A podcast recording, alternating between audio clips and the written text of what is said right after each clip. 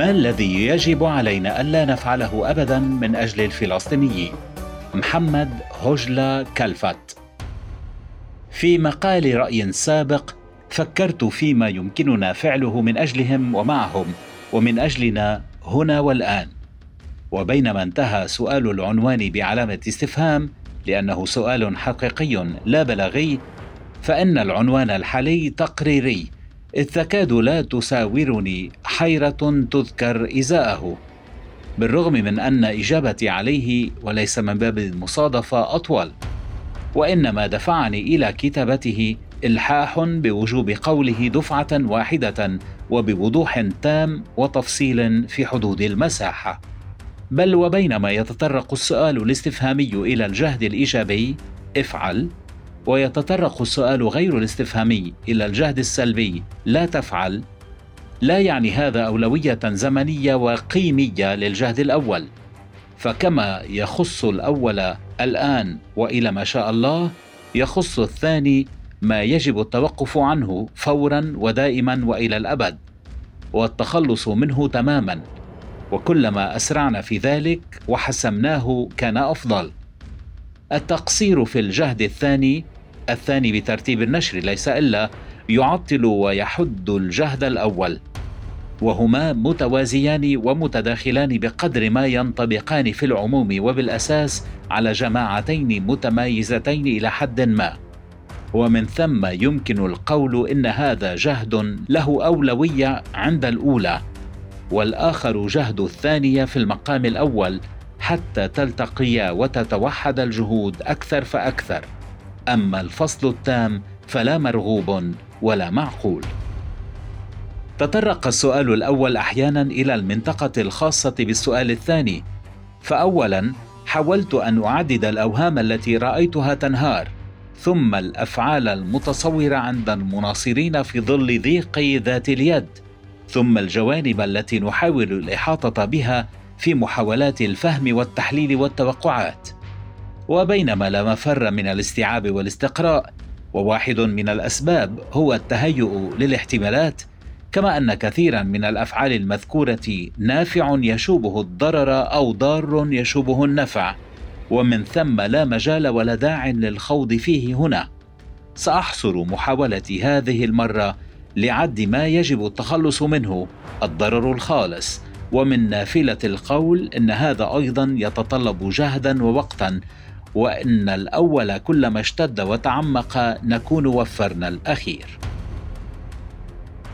اولا الأوهام ثانيا الواقعية ثالثا العدمية الفلسطينية رابعا الارتباط الشرطي بالحدث خامسا مقاطعة الفلسطينيين نعم الفلسطينيين سادسا الجهل الزائد.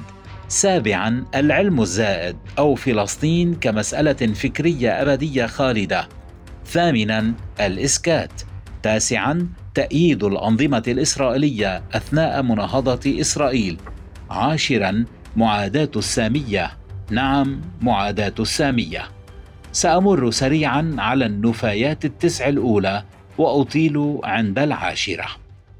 الأوهام سبق أن عددتها وكل وهم منها يستحق الوقوف عنده ولكن لأكتفي بإضافة أن من الأوهام الجيد والسيء وأننا باسم قشاع الأوهام اعتدنا أن نشهد على تحولات بهلوانية وارتماءات من نقيض إلى نقيض للتخلص من مرارة الشعور بالهزيمة وللانتقام من الأوهام.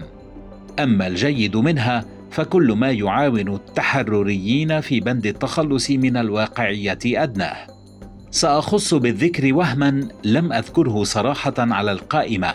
ألا وهو وهم الاتساق. يذهب الاتساق المنطقي الزائف والمتهافت مثلا إلى تفنيد دعوة المقاطعة من بابها. لا تلك الانفعالية وغير المدروسة فقط بذريعة الحفاظ على الأرزاق والوظائف المحلية. ضع الآن هذه الحجة نفسها كسبب لرفض الدعوة إلى مقاطعة السجائر وكل ما هو ضار بالصحة من المأكولات السريعة مثلا والكثير من وارد الانفتاح والعولمة. ولكن مرة أخرى لأسباب صحية لا سياسية. هذا النوع من الاتساق الخادع يضمن تورطنا الممعن في ظل الرأسمالية المتأخرة أو النيوليبرالية. وعدم الفكاك من شروطهما التي تكرس نفسها. ناهيك بالسياق وتناقضاته في أي عالم إنساني سابق أو مستقبلي. وأمامنا الآن مثال آخر بغيض في باب المخاتلة بوجود حل متسق نظيف في هذا العالم. التخيير بين ثنائية صمود الفلسطينيين على أرضهم ورفض التهجير وتصفية القضية إلى آخره. وبين فتح معبر رفح لمن يريد ويحتاج وبما شئت من ضوابط عملا بحق الاختيار وتقرير المصير وكذلك وهو ما يدخل في بند الجهل والتجهيل أدناه من باب المسؤولية التاريخية عن القطاع وعن تضييعه. أي تسليمه إلى الاحتلال في حرب الأيام الستة. الدولة المصرية هي الوحيدة من دول الطوق العربي التي ليس فيها وترفض الدولة أن يكون فيها بدعوى حماية الفلسطينيين والسيادة مخيمات لاجئين. الواقعية. إسرائيل واقع قائم. هكذا يحاجج التطبيعيون.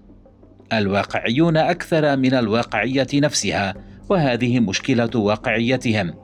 وعلينا مع ذلك أن ننتشل من باطل حكمتهم المضللة حقيقتين أو قولين سليمين. اولا أننا لسنا في السبع وأربعين أو عشيته. رفضنا التقسيم أم انقسمنا حوله. قبله بعضنا أم نادى بعضنا الآخر بالدولة ثنائيه القومية. خلفنا ثلاثة أرباع قرن ونيف من الغفلة والهزائم والخيانات والأخطاء الفادحة الكبرى بأنواعها. وعلينا تحمل مسؤولية ما ورثناه وعدم الاستمرار في إنكار الواقع على نحو لا يكلفنا إلا المزيد والمزيد. ثانيا يهود إسرائيل واقع قائم فكما أن التاريخ حدث ولدت أجيال وأجيال سابرة اليهود الذين ولدوا في فلسطين قبل الثمانية والأربعين وأبناؤهم فصار هذا وطنهم ولم يعد ممكنا مثلا تمييز اليهود الفلسطينيين كسكان أصليين لا ضمن وارد قرن وربع من الهجرة الصهيونية. لا يعني التخلص من هذه الواقعية إنكار شيء من هذا ولا موازين القوى ولا واقع الدولة الحديثة وإطارها الدولي الناظم على كل خلله الفادح في ظل الإمبراطورية الأمريكية وأيا يكن تنظير الماركسيين أو الأناركيين بأن هذا ليس واقعا أو من قوانين الطبيعة وإنما نتيجة تغفيل أيديولوجي مؤسس وضامن للهيمنة. ولا ضيق الوقت ولا ولا بل وتحديدا لأن وقت البشرية ضيق. أخطار الفناء الشامل المحدق. فنحن مضطرون لئلا نكون واقعيين جدا. لا طريق أمام القوى الرهيبة العاتية سوى بنزع الشرعية عنها شيئا فشيئا وباستمرار. سوى بمقاومة عاقلة وغير عدمية. أجل لكنها تنطوي على قدر أكيد وصميمي من الجنون والطفولية ولو بالارتداد تقريبا بصدد الشأن الحالي إلى لغة ما قبل السبع وستين الكيان. انظر البند العاشر ادناه العدمية الفلسطينية. استخدم بيرس مورغان ذائع الصيت الآن كلمة عدمي نيهيلستيك مقرونة بالإرهاب في وصف حماس وعمليتها. يستحق هذا الوصف الوقوف عنده فيما وراء مراد المذيع. هناك بالتأكيد نوع معين وفريد من العدمية بين قطاع من الفلسطينيين ومناصريهم وهو قائم بالأساس على استبطان الفشل والهزيمة ويتميز عن أي عدمية إسلامية تقوم على الأزلية واللا تاريخية وعن الانهزامية العلمانية العقلانية الصريحة في الوقت نفسه. يتلخص هذا الاستبطان في التالي. فلسطين لن تتحرر ولن تعود وإسرائيل باقية ومن وراءها والفشل والانحطاط العربي مزمن.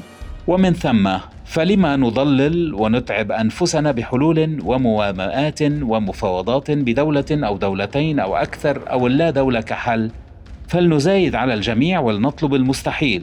ترونه مستحيلا ونراه مستحيلا. أي لنذهب إلى الجحيم طالما أننا هناك بالفعل.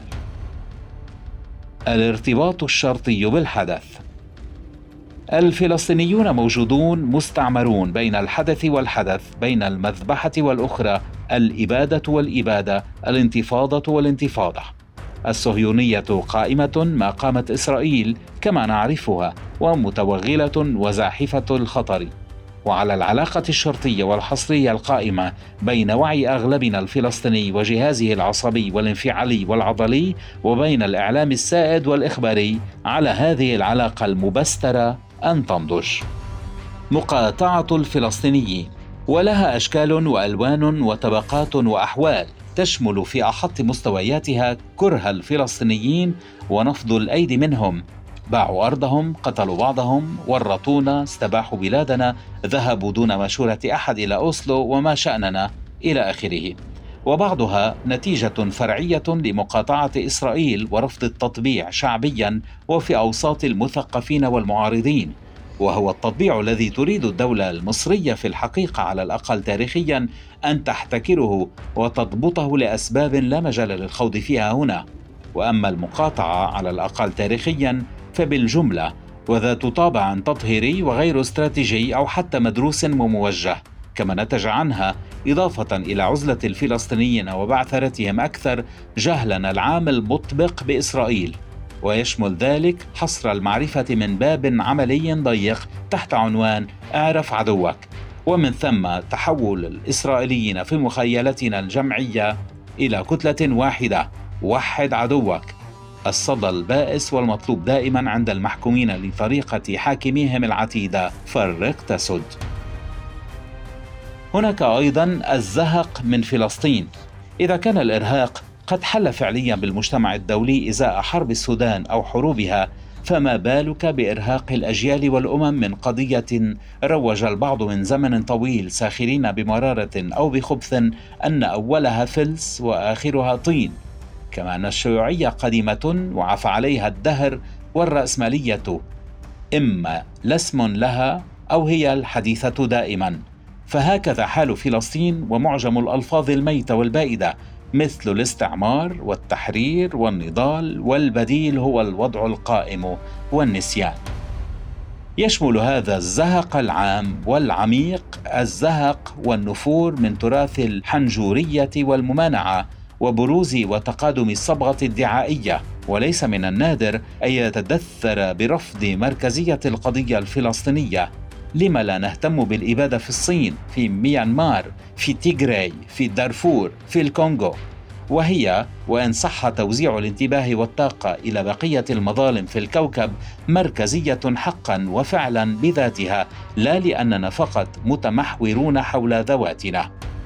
علينا أن نجلب إلى الوجود توأما لحركة مقاطعة إسرائيل وسحب الاستثمارات منها وفرض العقوبات عليها ونسميه حركة مصالحة الفلسطينيين دعمهم والتعرف عليهم والنضال معهم والتعلم منهم.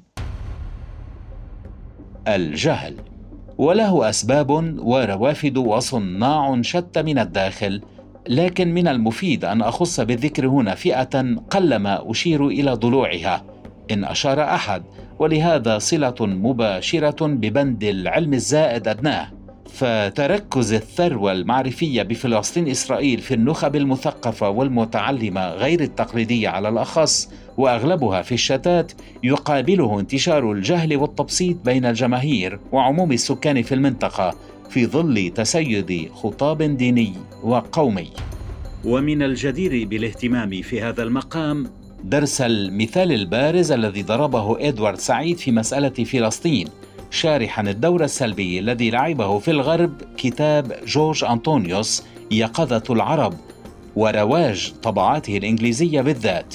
تحتكر النخب دون أن تدري أو تدري وتظن اللا حيلة لها معرفة بفلسطين آخذة باستمرار في التطور والتعقد والتعملق والتخصص والتباعد عن السائد وعن اللغة الأصلية للسكان الأصليين. وليس السبب في ذلك فقط أسوار الأكاديميا والأنجلوفونية.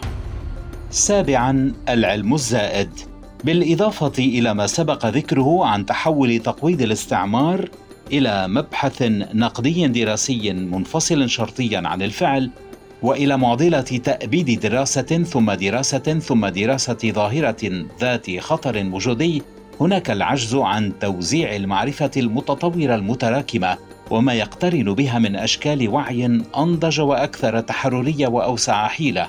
وبهذا تتسع الهوة الفادحة بين نخبة مناصري فلسطين وجماهيرهم بما في ذلك أغلب التلاميذ والطلبة والمتعلمين بين المحبوسين إلى هذا الحد أو ذاك في دائرة الفكر وبين القادرين أكثر نظريا على الفعل لقوتهم العددية الهائلة وتوزيعهم الجغرافي والفئوي. تنطوي الدراسة الأبدية على جانب لا أخلاقي. لا يختلف كثيرا عن استغراق العلم المكبل بالمصالح الاقتصادية الضيقة. وقتا طويلا جدا لإثبات العلاقة بين التدخين والسرطان وتعميم نتائجه أو انشقاقه بسبب التشككية العلمية بشأن تغير المناخ.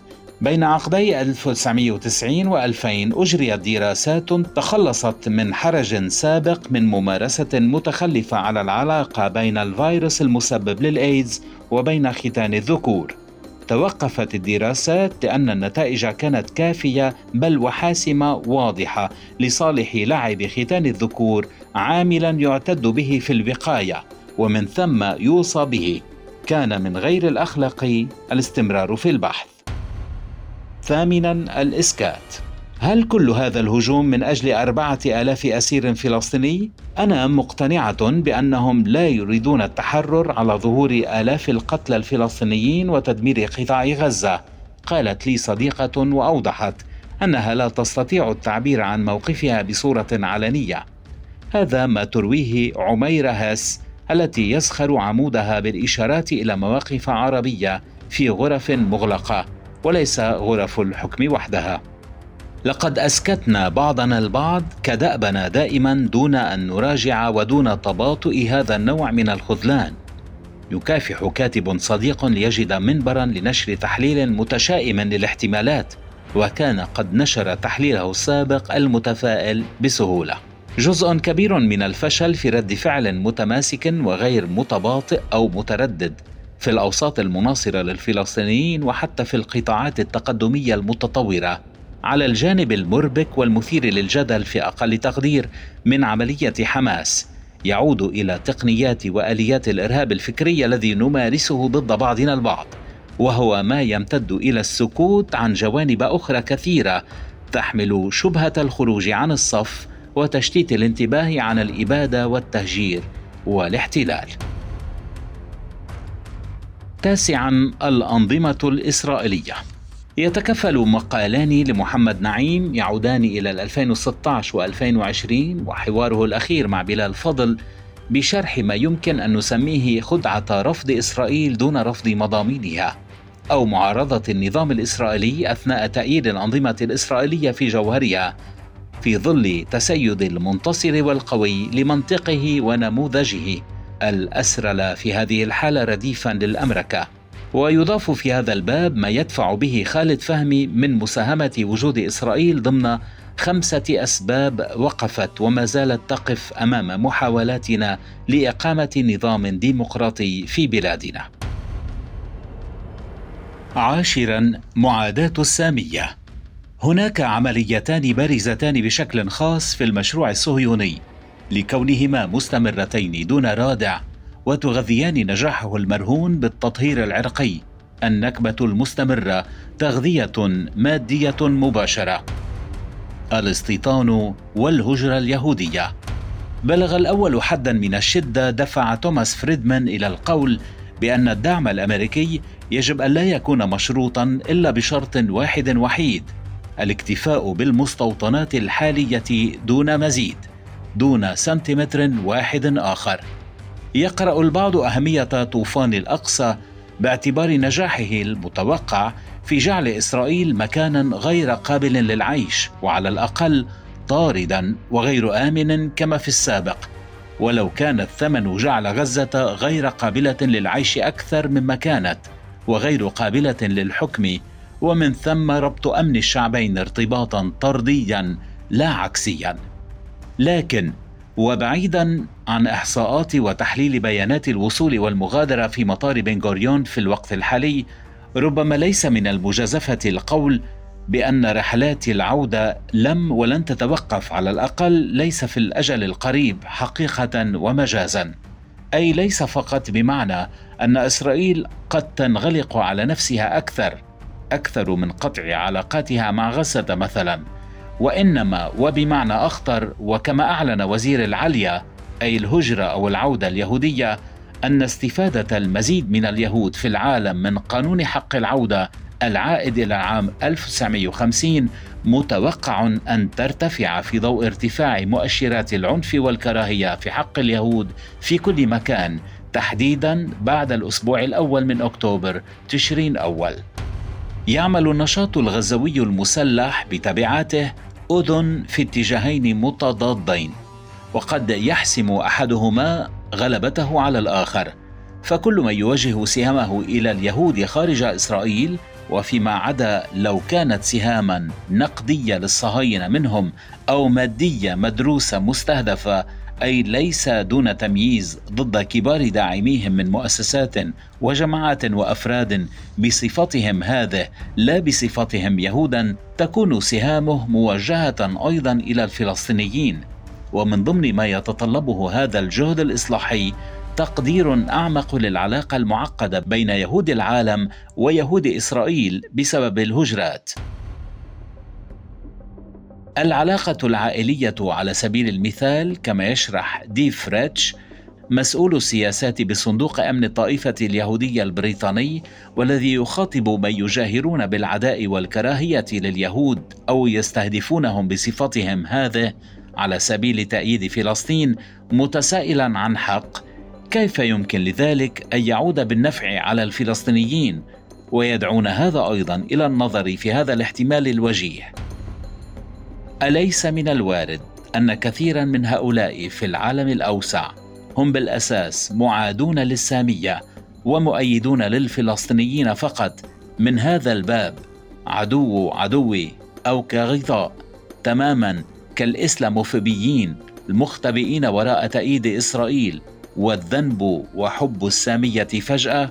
لقد أصابت عمير هاس القول في معرض عد ردود الفلسطينيين ومناصريهم على هجوم السبت بأن بعضنا عارض استهداف المدنيين في غلاف غزة على أساس أنه خطأ تكتيكي وحسب براغماتي بعبارتها.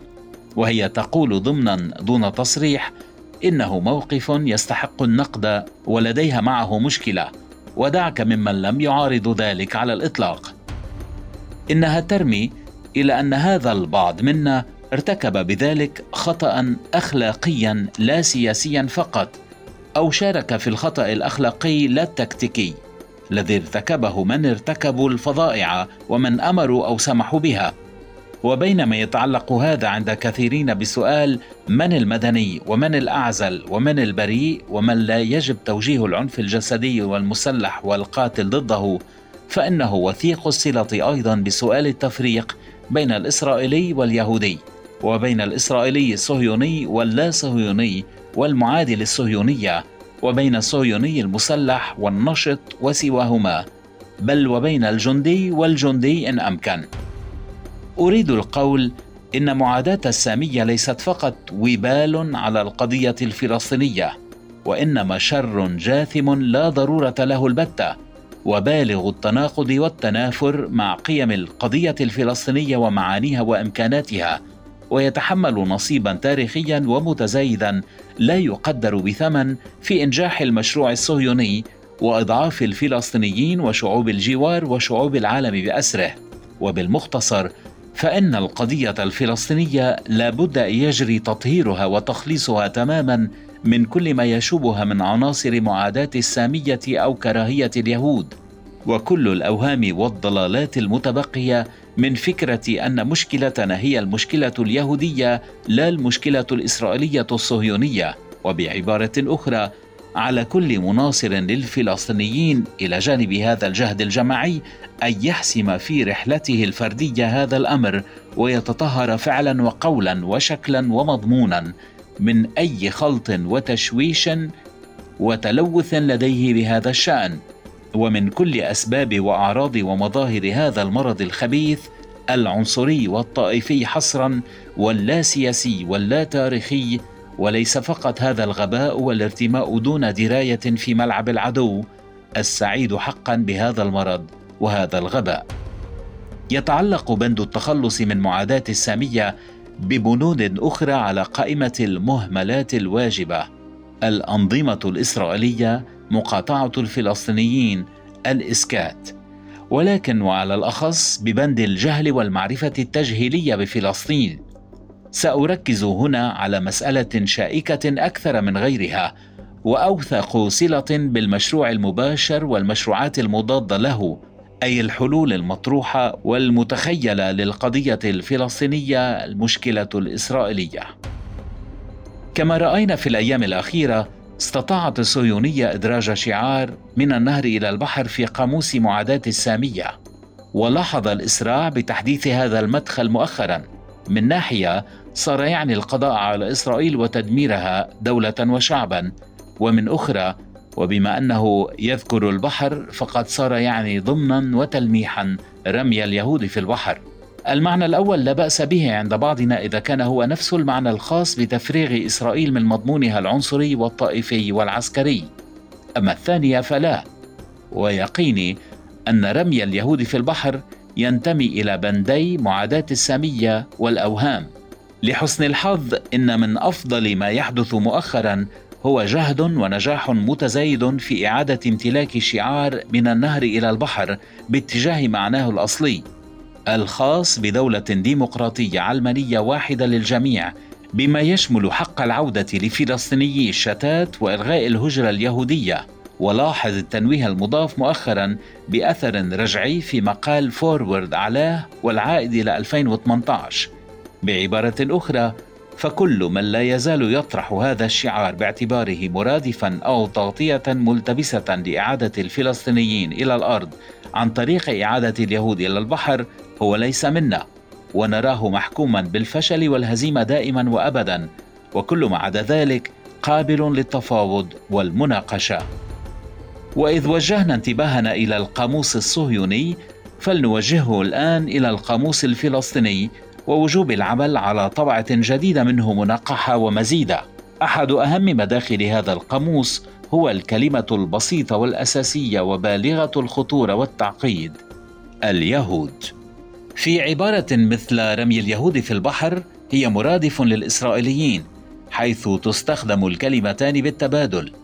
وإن تكن الأولى أكثر شيوعًا على الأخص في الحياة اليومية الفلسطينية والمصرية، أما في جملة مثل اللهم خذ اليهود أخذ عزيز مقتدر التي يرددها خطباء الجمعة فهي في أفضل تقدير ملتبسة وفي أسوأ تقدير مشبعة بمعاداة السامية المستندة إلى القرآن. إن تاريخ استخدامنا في المنطقة لكلمة يهود بعد الثمانية والأربعين يستحق دراسة. وهو أبعد ما يكون على البساطة التي يزعمها أو يتصورها الصهاينة. في حفل يعود إلى عقد الستينيات ألقى إسماعيل ياس نكتة يلفت نظرنا فيها استخدامه لكلمة صهيوني بدلا من يهودي على الرغم من أن سياق النكتة الديني كان سيبرر الثانية بشكل طبيعي. سب الدين في النكتة هو يقينا ما منع عرضها على التلفزة المصرية.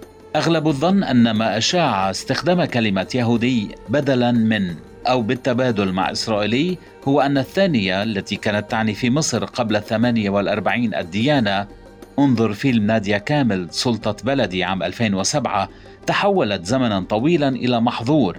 كانت إسرائيل هي الكيان المزعوم المؤقت وتسميتها باسمها اعتراف ممنوع.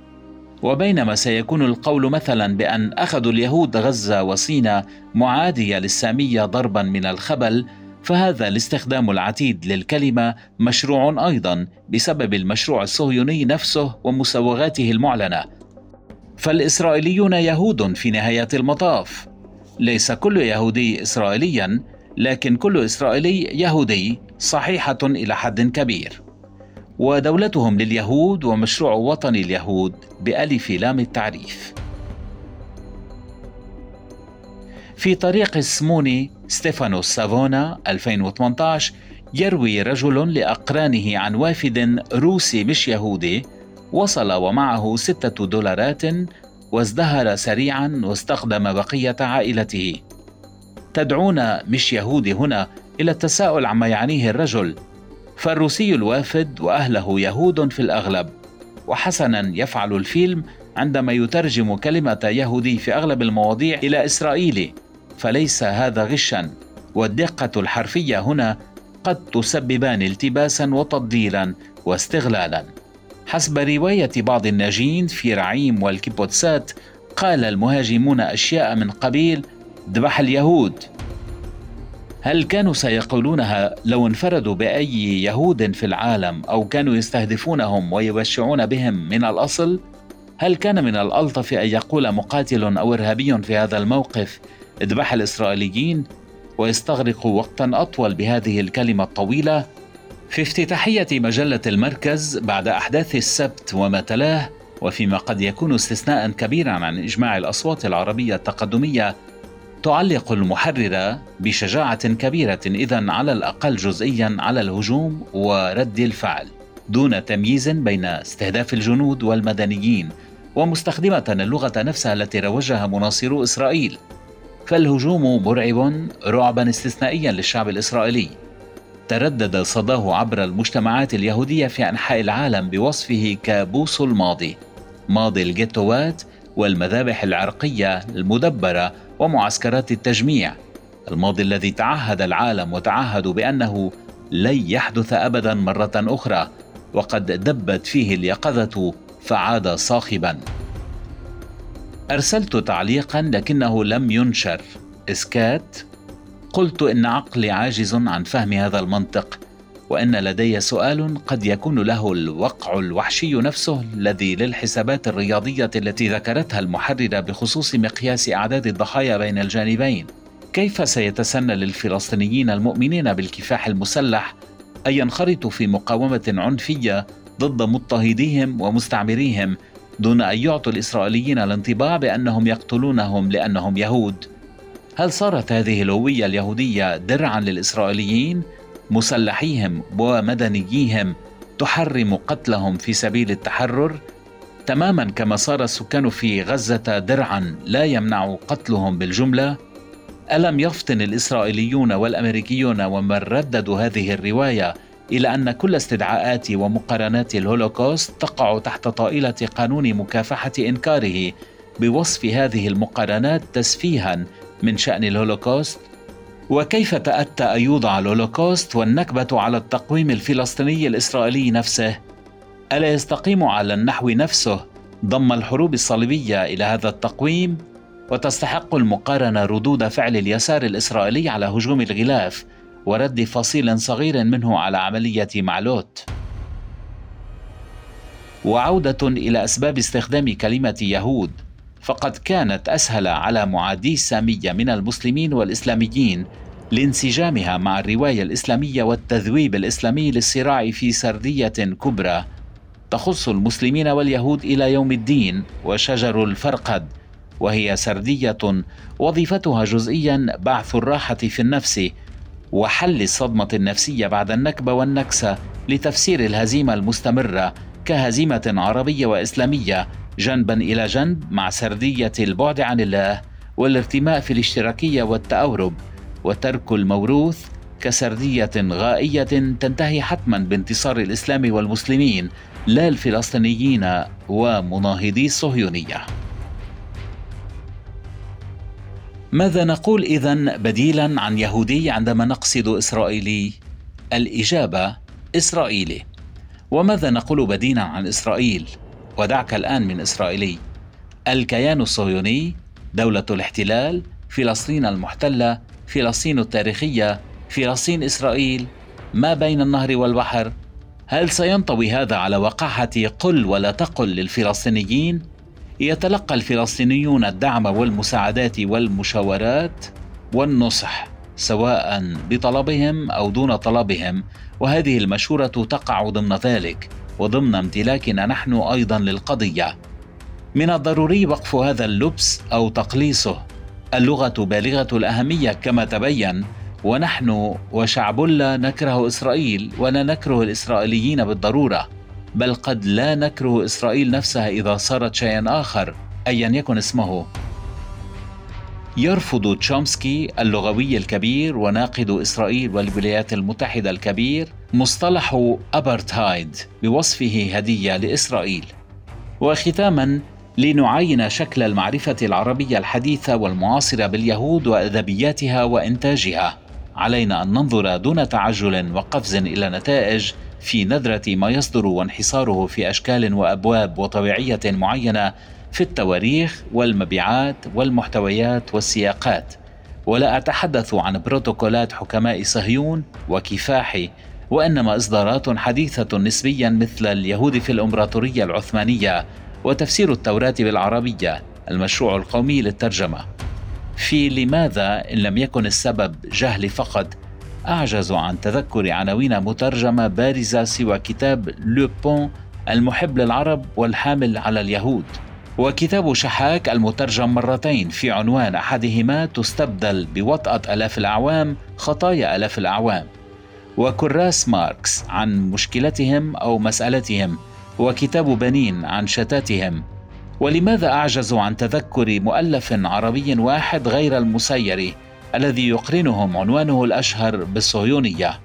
وماذا عساه يكون السبب في أن كل دور النشر التي أصدرت طبعات عربية من إعداد سلسلة مداخل أكسفورد الوجيزة جدا لم يقع اختيارها على أي مقدمة قصيرة عن موضوع يهودي عن اليهودية التاريخ اليهودي الكتاب المقدس العبري التناخ بوصفه أدبا العهد القديم بوصفه أدبا مخطوطات البحر الميت معسكرات التجميع ألمانيا النازية.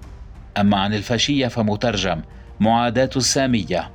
بل إن العددين عن الصهيونية وعن الصراع الفلسطيني الإسرائيلي غير مترجمين.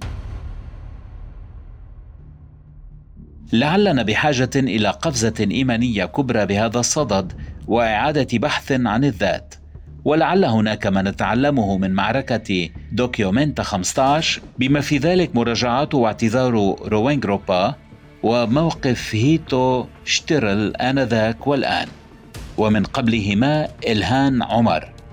بل ولعلنا بحاجة إلى إدراك أن تقويض المشروع الصهيوني لا يشمل فقط نقد التروما اليهودية واستغلالها وصناعتها وابتزازيتها وإنما التفكير مليا في مسألة وضرورة علاج التروما اليهودية والفلسطينية وكل تروما جماعية كجزء لا يتجزأ من عملية التحرر. أترك القارئ لهذا الاختبار البسيط المقترح للفحص عن أي شوائب معاداة سامية. كم كان إحساسك وموقفك سيختلفان لو كان ما يستعمرون فلسطين غير يهود.